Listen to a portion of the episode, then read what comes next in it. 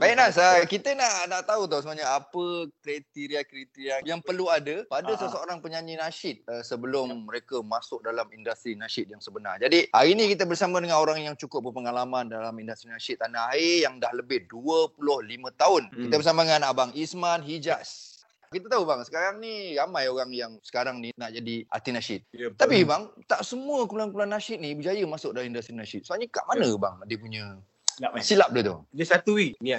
Jadi bila masuk dalam masuk dalam, dalam, dalam muzik ni, dalam genre nasyid, dia kena betul-betul niat yang betul dia nak perjuangkan irama nasyid ni sebenarnya. Kalau dia ada niat lain, aku cuma nak aku nasyid ni, kalau aku dah nama aku nak jadi artis pop. Ah dia perjuangan nasyid dia bukan bukan nak terus tau dia nak ada ada benda lain yang dia nak buat. Banyak kawan-kawan kita yang mula nasyid lepas tu jadi pop. Banyak gamai banyak. Awak tak hmm. salahkan orang. Hmm. itu pilihan orang. Lepas tu yang keduanya antara yang antara lainnya ialah bila tak diterima don't give up. Lagu tak sedap. Uh, masa AF dulu Datuk Rahim Net Best macam cakap. Dia cakap kau kena ada tujuh single kalau kau nak sambung hayat kau sampai sampai, sampai bila-bila. Oh, tujuh single. Bila kau ada tujuh single, kau punya hayat kau artis sampai bila-bila. Abang terima tu memang betul.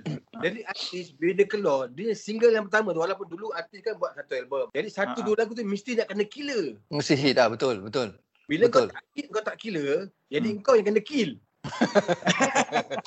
Serius dalam industri muzik ni macam gitu. Oh bang, rupa macam mana bang? Yang abang tengok kat Malaysia lebih pandang pada muka. Sedangkan untuk untuk nak melagukan ni tak perlukan muka. Kita tengok ada hati barat, muka memang pecah pecah pintu.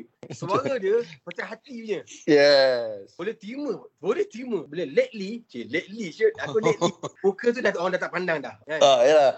Muka dia biasa je. Tapi vokal dia Mantap. Wow. Bukan hmm. gym, bukan cup, bukan sim tu. The wow. jadi bila gitu, jadi maknanya kriteria tengok muka handsome, ya, ya.